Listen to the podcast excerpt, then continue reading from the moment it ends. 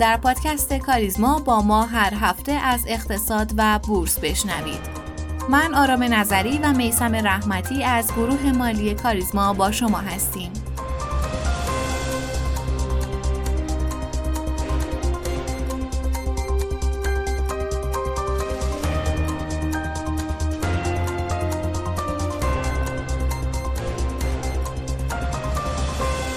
سلامی دوباره از پادکست کاریزما به شما شنوندگان و همراهان همیشگی. امروز چهارشنبه 27 اردیبهشت 1402 آخرین هفته اردیبهشت و 117 همین اپیزود از پادکست کاریزما. اول از همه میریم که اخبار با هم بشنویم در بخش بعدی آقای رحمتی بهمون به اضافه میشن و یه سرکی به بازار می‌کشیم بعد از اون یک مصاحبه داریم این هفته با جناب آقای اسلامی در مورد طرحهای مستمری و بازنشستگی بیمه و در آخر هم امروز یک فرد جدید رو در اقتصاد می‌خوایم به شما معرفی کنید. با ما همراه باشید تا آخر این اپیزود.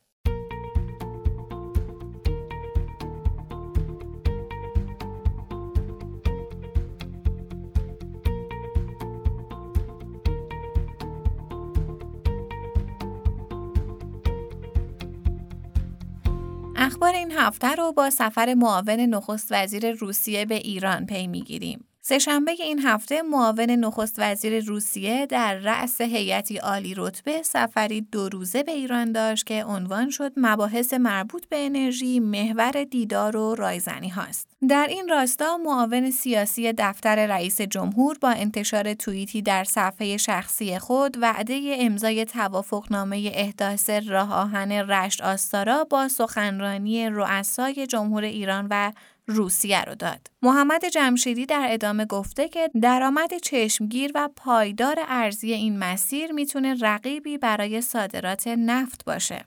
عرضه اولیه های هفتگی در راهند. رئیس سازمان بورس گفت امسال عرضه اولیه های زیادی داریم. در اصلاح چند روزه اخیر بورس پول آنچنانی از بازار خارج نشده و بورس جای نگرانی نداره. بورس با تعادل به کار خودش ادامه میده و شرکت های بورسی سوداوری نسبتا خوبی داشتن. بنابر اطلاعات فرابورس ایران عرضه سهام شرکت کشاورزی و دامپروری فجر اصفهان با نماد زفج روز شنبه سی اردیبهشت ماه صورت خواهد گرفت. لازم به ذکر است که این عرضه در دو مرحله و به روش ترکیبی خواهد بود و کدهای حقیقی در مرحله دوم امکان خرید خواهند داشت. پس از کاهش ضریب اعتباری کارگزاری ها که اخیرا صورت گرفت مجدد شاهد افزایش اون هستیم. با تصویب کمیته پایش ریسک بازار سرمایه سازمان بورس دستورالعمل خرید اعتباری اوراق بهادار در بورس اوراق بهادار تهران و فرابورس ایران اصلاح شد. مطابق این مصوبه ضریب تعدیل اوراق بهادار مندرج در حساب تضمین مشتریان اعتباری در مورد سهام پذیرفته شده در بورس اوراق بهادار تهران و بازار اول و دوم فرابورس ایران 60 درصد قیمت پایانی تعیین شده. ضریب مصوب از تاریخ 25 اردیبهشت ماه در سامانه های نظارتی اعمال شده. و آخرین خبر اینکه گواهی سپرده گاز طبیعی در بورس انرژی کلید خواهد خورد. شیوه نامه جذب سرمایه گذار به منظور افزایش پایداری تأمین گاز طبیعی با اولویت مشترکان عمده و نیروگاه ها از سوی جواد اوجی وزیر نفت ایران ابلاغ شد. هدف این شیوه نامه ایجاد توازن در شبکه تولید و مصرف گاز طبیعی و افزایش پایداری و امنیت عرضه گاز طبیعی در کشور به ویژه در دوره های اوج مصرف از طریق افزایش ظرفیت ذخیره سازی گاز طبیعی و گاز مایع است. شرکت ملی گاز ایران مکلف به طراحی، اخذ مجوزهای لازم، پذیرش انبار نزد بورس و انجام مقدمات انتشار گواهی در بورس انرژی شده است.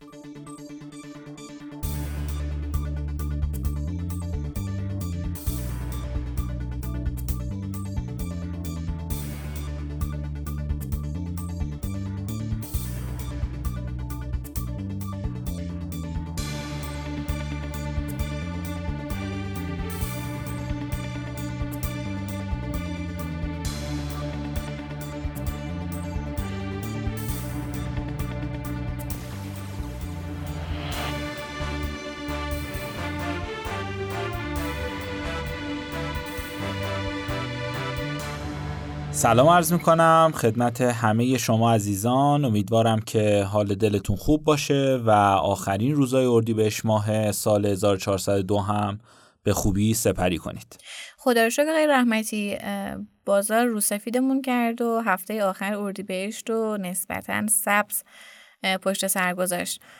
این هفته نسبتا متعادل بود بازار و به نظر می‌رسه که دوباره وارد محدوده تقاضا شده. شما نظرتون چیه؟ شما این هفته رو چطور دیدید؟ بله همونطور که هفته گذشتم گفتیم وجه مثبت ریزش اخیر بازار سرمایه این بود که خیلی سریع می‌تونیم به نقاط پرتقاضای بازار برسیم که در این هفته ما شاهد این موضوع بودیم و بسیاری از سهما با افت حدودا سی درصدی خودشون به تعادل رسیدن و تقاضا به سمت بسیاری از نمادهای بازار اومد به خصوص نمادهای کوچیک از طرفی هم گزارش های ماهانه و به خصوص سالانه بسیاری از شرکت ها روانه سامانه کدال شد و در کنار افت قیمت ها P/B و P/E شرکت ها در محدوده‌های بسیار جذابی رسید که همین هم عاملی شد تا بازار به تعادل برسه. به عنوان مثال در این هفته گزارش گروه پالایشی و نماد شتران باعث شد تا تقاضا به سمت بازار بیاد. شتران توی زمستون موفق شد با فروش 47 هزار میلیارد تومنیش. حدوداً 25 تومن و 8 ریال به ازای هر سهم سود بسازه. خب یه نگاهی به این گزارش کنیم که نکات به نظر من جذابی داشت. نکته اول این که به دلیل رشد نرخ‌های کرک اسپرد نسبت به پاییز کمی شاهد رشد حاشیه سود و رسیدن به حدوداً 9 درصد بودیم که این عدد با گزارش سماهی بهار که نرخ دلار تعدیل شده کمی با اما اگر همراهه و نمی‌تونیم اونقدر بهش اتکا کنیم. نکته دوم اینه که شرکت به دلیل دریافت تسهیلات حدوداً 5000 میلیارد تومانی هزینه مالی تقریبا 200 میلیاردی به ازای هر فصل رو متقبل شده که اینو باید در نظر بگیریم. نکته سوم اینکه به دلیل سپرده کردن پول در بخش اوراق و سپرده بانکی شرکت به طور تقریبی 2000 میلیارد تومن در هر فصل می‌تونه سود بانکی بگیره. در مجموع بخوایم بگیم این گزارش مثبت بوده ولی اونقدر هم جذاب نبود که بخوایم زیاد روی نماد شتران و حالا گروه پالایشی مانو بدیم. اما بریم یه سری به گروه فولاد بزنیم و گزارش نماد عرفه رو با هم بررسی کنیم. عرفه توی زمستون تونست با فروش حدوداً 170 هزار تن شمش مبلغ 3000 میلیارد تومن درآمد کسب کنه. اگرچه فروش شرکت نسبت به پاییز حدود 20 درصد کمتر بود اونم به دلیل محدودیت های تولید ولی بالا رفتن حاشیه سود باعث شد که سود خالص شناسایی شده شرکت از پاییز 20 درصد بیشتر باشه. شوک افزایشی قیمت دلار در اسفند ماه هم باعث شد که قیمت شمش دیما حدود 14 میلیون تومن باشه. که در اسفند ماه به 22 میلیون تومن رسید. آروم گرفتن قیمت دلار در داخل و افت نسبی قیمت فولاد در دو ماه اخیر باعث شد قیمت شمش فولادی توی فروردین ماه به حدود 19 میلیون تومان برسه. ولی کماکان نسبت به میانگین چند وقت قبل خودش وضعیت بهتری داره. پیش بینی می‌کنیم که با توجه به فروش نزدیک به 800 میلیارد تومانی فروردین ماه شرکت برای دو ماه اردیبهشت خرداد مجموعاً حدود 2600 میلیارد تومن فروش رو ثبت کنه و جمع فروش بهار هم به حدود 3400 میلیارد تومن برسه. بنابراین انتظار میره این گزارشات خوبی که در چهار فصل گذشته منعکس شده برای فصل بهار هم ادامه پیدا کنه و شرکت به شکل تقریبی حدود 80 تومن دیگه توی فصل بهار بسازه. من این مثال رو زدم تا بتونیم یک تحلیل خیلی خلاصه شده از یک شرکت رو بیان کنیم تا شما بتونید با همین مثال شرکت های دیگر رو هم بررسی کنید. در نتیجه انتظار دارم که بازار سرمایه از اینجا به بعد روی سهمایی فعال بشه که گزارشات مناسبی داشته و قطعا این موضوع کار رو برای سرمایه گذاری مستقیم سخت می‌کنه و سرمایه گذاری غیر مستقیم رو می‌تونه مورد توجه قرار بده. البته کار رو برای اونایی سخت می‌کنه به رحمتی که این کاره بازار نیستن اصطلاحا دیگه. بله دقیقا همینطوره. وقتی کسی که تحلیل بلد باشه یا دائم توی بازار و زمانش رو داشته باشه خب کار سختی نیست. ولی برای اون افرادی که وقتش رو ندارن یا دانش کافی رو ندارن می‌تونه سرمایه گذاری مستقیم سخت باشه. و بسیار هم پر ریسک. آقای رحمتی بریم یه سری هم به بازار طلا بزنیم و وضعیت اون بازار رو هم یه کمی بررسی کنیم. خب بازار طلا و سکم همونطوری که همه می‌دونن کاملا متناسب با تغییرات دلار در حال حرکته و در این هفته ما شاهد این بودیم که دلار اصلاح قیمتی داشت و تا مرز 51 هزار تومن هم افت داشت. به طب اون سکم افت کرد و در بازار آزاد به مرز 30 میلیون تومن رسید. نکته مهم بازار طلا اینه که دلار معامله شده این دارایی ها یعنی دارایی که جنس طلاست کم کم در حال نزدیک شدن به هم هستند سکه امامی و سکه بورسی دلار معامله شدهشون در حدود 65 هزار تومنه. ولی گواهی شمش طلا که تازه هم وارد بازار سرمایه شده 55 هزار تومنه که نشون دهنده اینه که اگر علاقه من به سرمایه گذاری در این حوزه اید قاعدتا گواهی شمش برای سرمایه گذاری به صرفه تره. هرچند خوشبختانه این رو هم می‌دونم که صندوق های طلا هم مجوز خرید گواهی شمش رو گرفتن که می‌تونه صندوق های طلا هم جذابیت بیشتری از قبل داشته باشن.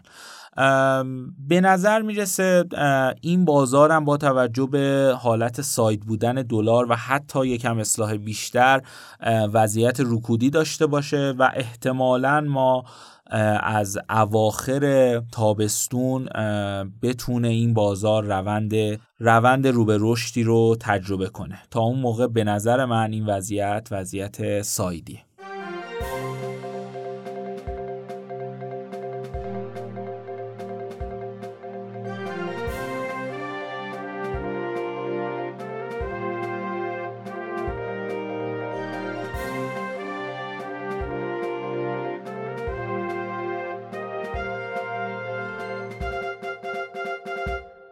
توجه به وضعیت چند سال اخیر صندوق های بازنشستگی و یا تمایل افراد غیر شاغل برای ایجاد مستمری نیاز به وجود یک راهکار بهتر و امتر که قابلیت شخصی سازی برای افراد رو هم داشته باشه کاملا حس می شد. در حال حاضر صنعت بیمه راهکارهایی برای پاسخ به این نیاز ارائه داده.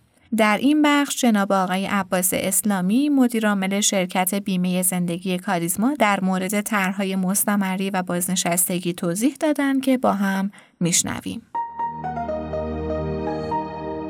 با سلام خدمت شنوندگان عزیز این قسمت از پادکست. در خصوص صندوق های بازنشستگی و مفاهیم در واقع بیمه های بازنشستگی خدمتتون آرزم که این صندوق ها خب طبیعتا ما شکل فراگیرش رو در تامین اجتماعی و صندوق های کشوری و لشکری شاهد هستیم. به طور طبیعی حسب مشکلاتی که این صندوق ها در نوع سرمایه گذاریاشون در نوع هزینه های سرباری که دارن ناخداگاه تاثیر ناکارآمدی ها در مدیریت این صندوق ها می تواند گریبانگیر بیمه شدگان رو بگیرد.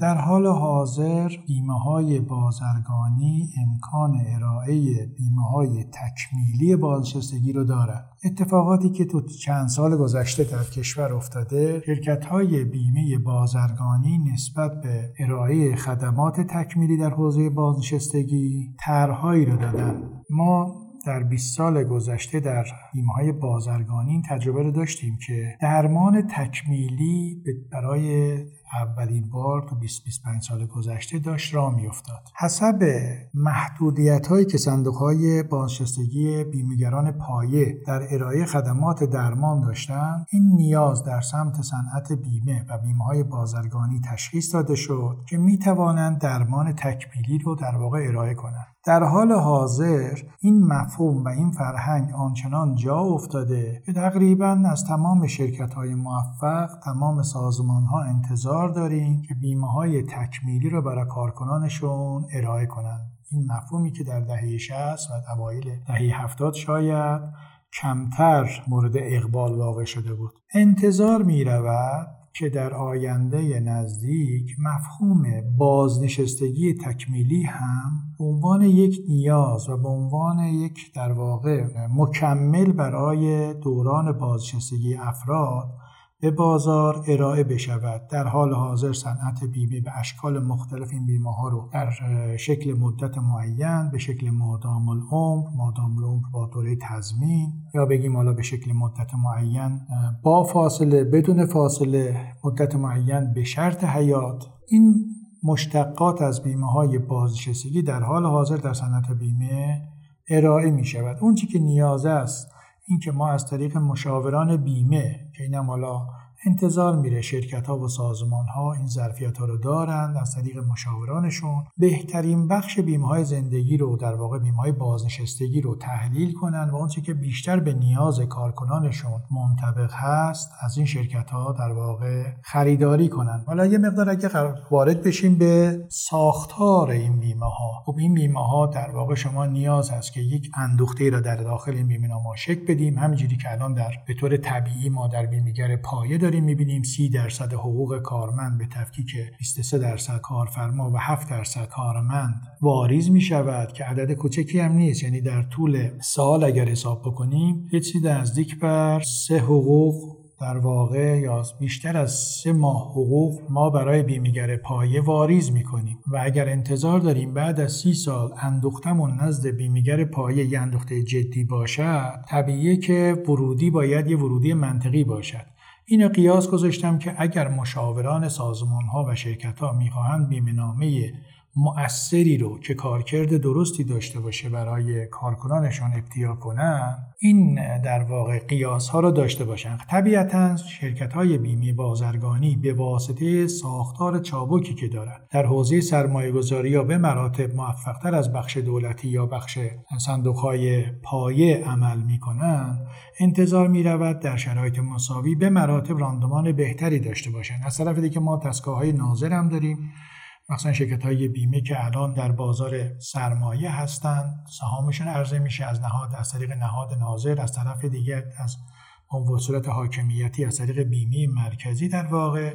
پس دستگاه های ناظر نسبت به عملکرد این شرکت ها درباره این صندوق ها نظارت کافی دارند توصیه من بر اینه که شکل ارائه بیمه های بازنشستگی برای کارکنان حالا بگیم اصطلاح هم بازارهای بی تو بی می تواند به اتکای مشاورانی که شرکت ها دارند و این مشاوران و در واقع کارشناسان می توانند به نیابت از کارکنان این محصولات را در شرکت های بیمه مطالعه کنند و با یک اتفاق در واقع بلند مدت می توانند این بیمه را ابتیا کنند. طبیعی است که شما اگر اندوخته را در این بیمه ها حفظ کنید و این اندوخته ها در اثر یه سرمایه گذاری های چابک ارزش روز و شرایط تورمی رو بتونه حفظ بکنه می‌توان انتظار داشت که همکاران کارکنان بعد از دوره بازشستگی از دو محل یکی بیمهگر باز پایشون باشد و یکی در واقع شرکت بیمه بازرگانی بتوانند مستمری یا مقرری ماهانهشون رو بگیرن.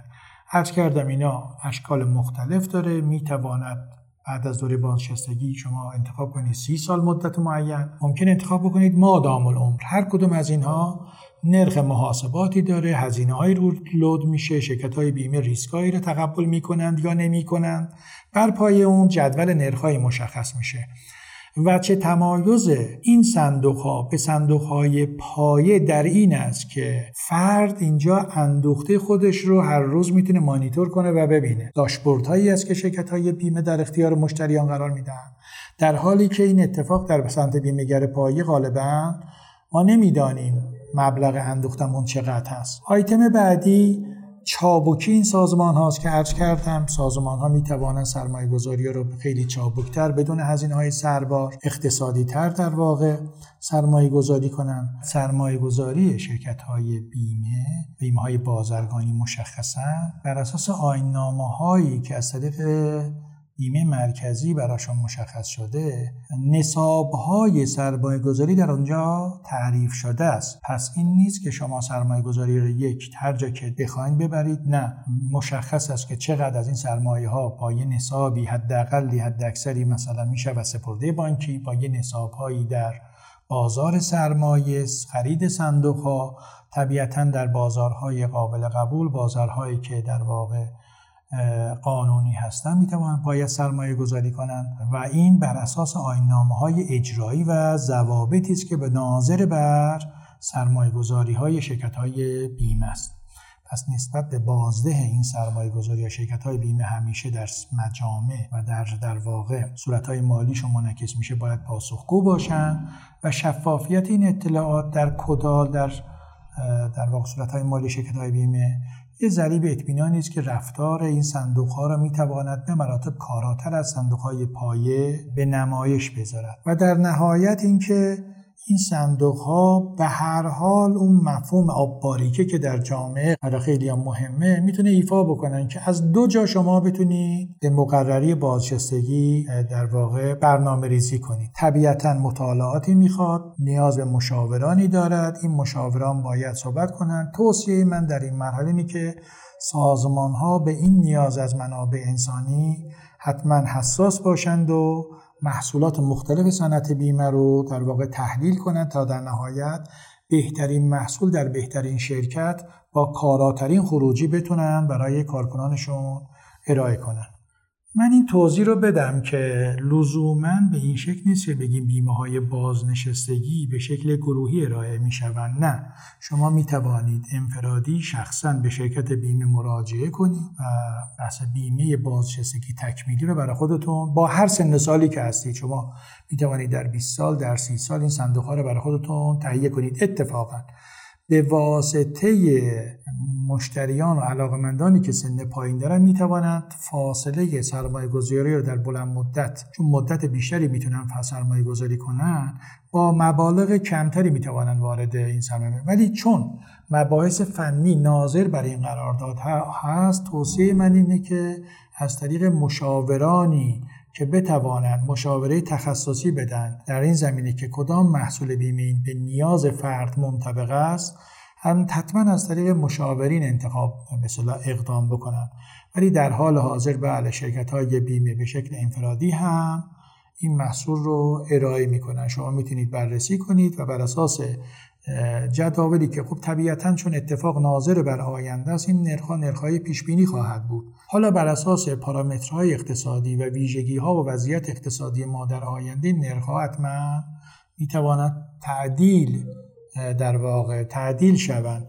در هر صورت در زمان خرید این بیمه ها باید مشتریان در واقع خریداران به این توجه کنند که با نرخ‌های احیانا نجومی در واقع سراب و چیزی براشون ذهنیت ایجاد نکنه. به خاطر همین اگر از طریق مشاوران در واقع کاربلد و مشاوران امین بتونن مراجعه کنن شاید بیشتر محصولی رو خریداری کنن که به نیازشون منطبق باشد. ما در شرکت بیمه کاریزما به عنوان یک شرکت تازه وارد به عرضه صنعت بیمه به عنوان یک شرکت تخصصی در بیمه های زندگی 6 تا بیمه بازنشستگی و صندوق های بازنشستگی رو داریم ارائه می‌کنیم که چهار نوع از این در واقع بیمه نامه ها به صورت مدت معین ارائه میشن و دو تا از این محصولات به شکل مادام العمر. علاقه مندان در صورتی که تمایل داشتن می‌تونن به سایت شرکت بیمه کاریزما مراجعه کنن در بخش محصولات اینا رو توضیح داده باشن. و اگر هم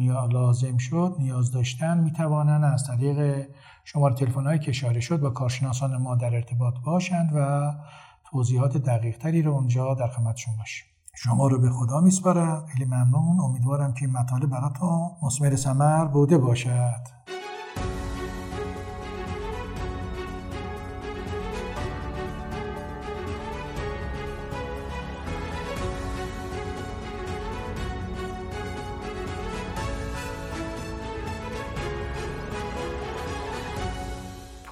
سطح عمومی قیمت ها از متغیرهای مهم در اقتصادن که به نظر بسیاری از اقتصاددان ها کنترل این دو متغیر می‌تونه بسیاری از مشکلات اقتصادی رو حل کنه. به همین دلیل یکی از مهمترین نظریه هایی که در اقتصاد وجود داره نظریه‌ای به نام نظریه مقداری پوله که توسط یکی از مهمترین افراد دنیای اقتصاد یعنی اروینگ فیشر عنوان شد.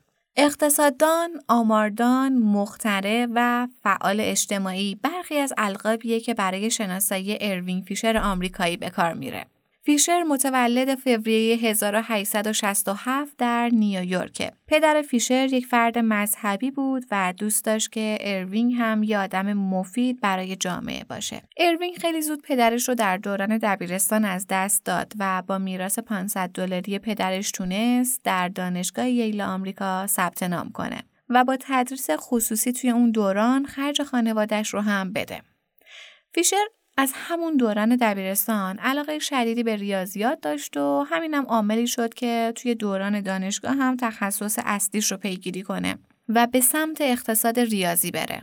اقتصادی که توی اون دوران به هیچ عنوان شناخته نشده بود و مسیر فیشر رو از سایر اقتصاددانهای زمانه خودش جدا کرد. فیشر در راه اقتصاد اصول خیلی مهمی رو بنا کرد که قطعا اقتصاددانها به اون اصول مدیونن. فیشر اولین اقتصاددانی بود که آشکارا بین نرخهای بهره واقعی و اسمی تمایز گذاشت. اون اشاره کرد که نرخ بهره واقعی برابر با نرخ بهره اسمی منهای نرخ تورم انتظاری. به عنوان مثال اگر نرخ بهره اسمی مثلا 25 درصد باشه اما مردم تورمی 10 درصدی رو انتظار بکشن نرخ بهره واقعی تنها 15 درصده. این نکته هنوز هم برداشت بنیادین اقتصاددانان جدیده و چیزی که ما مردم هم روزانه باهاش سر و کار داریم. فیشر نظریه مقداری پول یا مانیتاریسم جدیدتری رو در قیاس با اونچه که قبلتر وجود داشت بنیان گذاشت.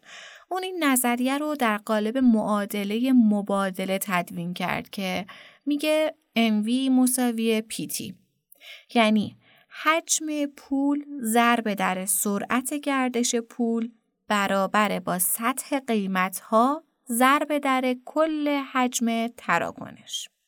حالا یعنی چی؟ نظریه مقداری پول یا همون QTM فرضیاتی رو به منطق معادله مبادله اضافه می‌کنه. در ساده ترین و اساسی ترین شکل اون این نظریه فرض می‌کنه که V یعنی سرعت گردش پول و T یعنی حجم معاملات در کوتاه مدت ثابتن که البته این فرض مورد انتقاد هم قرار گرفته به ویژه فرض اینکه وی ثابت باشه استدلالشون هم اینه که سرعت گردش پول به انگیزه های مخارج تاجران و مصرف کنندگان بستگی داره که نمی‌تونه ثابت باشه. این تئوری همچنین فرض می‌کنه که مقدار پول که توسط عوامل بیرونی تعیین میشه اثر اصلی فعالیت های اقتصادی در یک جامعه است. تغییر در عرضه پول سبب تغییر در سطح قیمتها یا تغییر در سطح کالاها و خدمات میشه.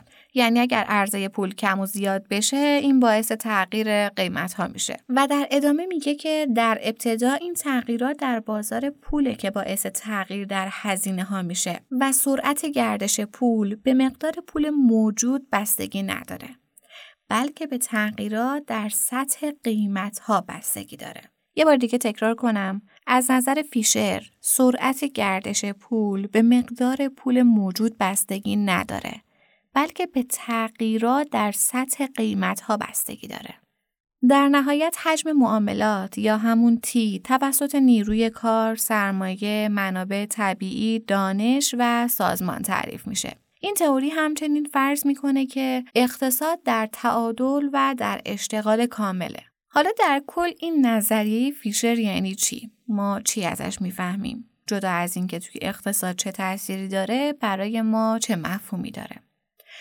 اساسا مفروضات این نظریه این رو میرسونه که ارزش پول به وسیله مقدار پول موجود در یک اقتصاد تعیین میشه به طوری که افزایش در عرضه پول کاهش ارزش پول رو نتیجه میده. چون که این افزایش در عرضه پول باعث افزایش تورم میشه.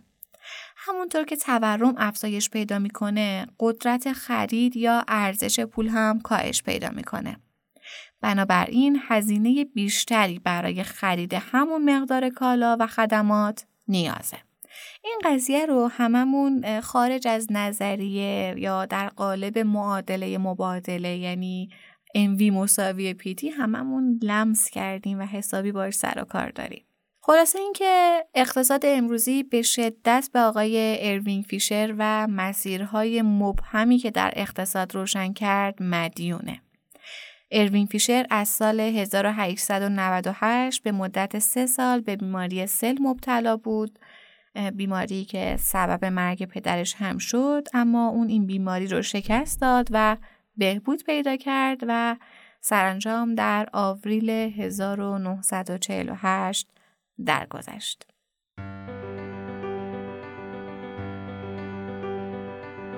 ممنونیم که همراه مایید. پادکست کاریزما رو می‌تونید هر پایان هفته در تمامی پادگیرها مثل Castbox، Overcast، Apple Podcast و Google Podcast بشنوید و با آیدی تلگرام pod underline admin با ما در ارتباط باشید. POD تا اپیزود بعد خدا نگهدار.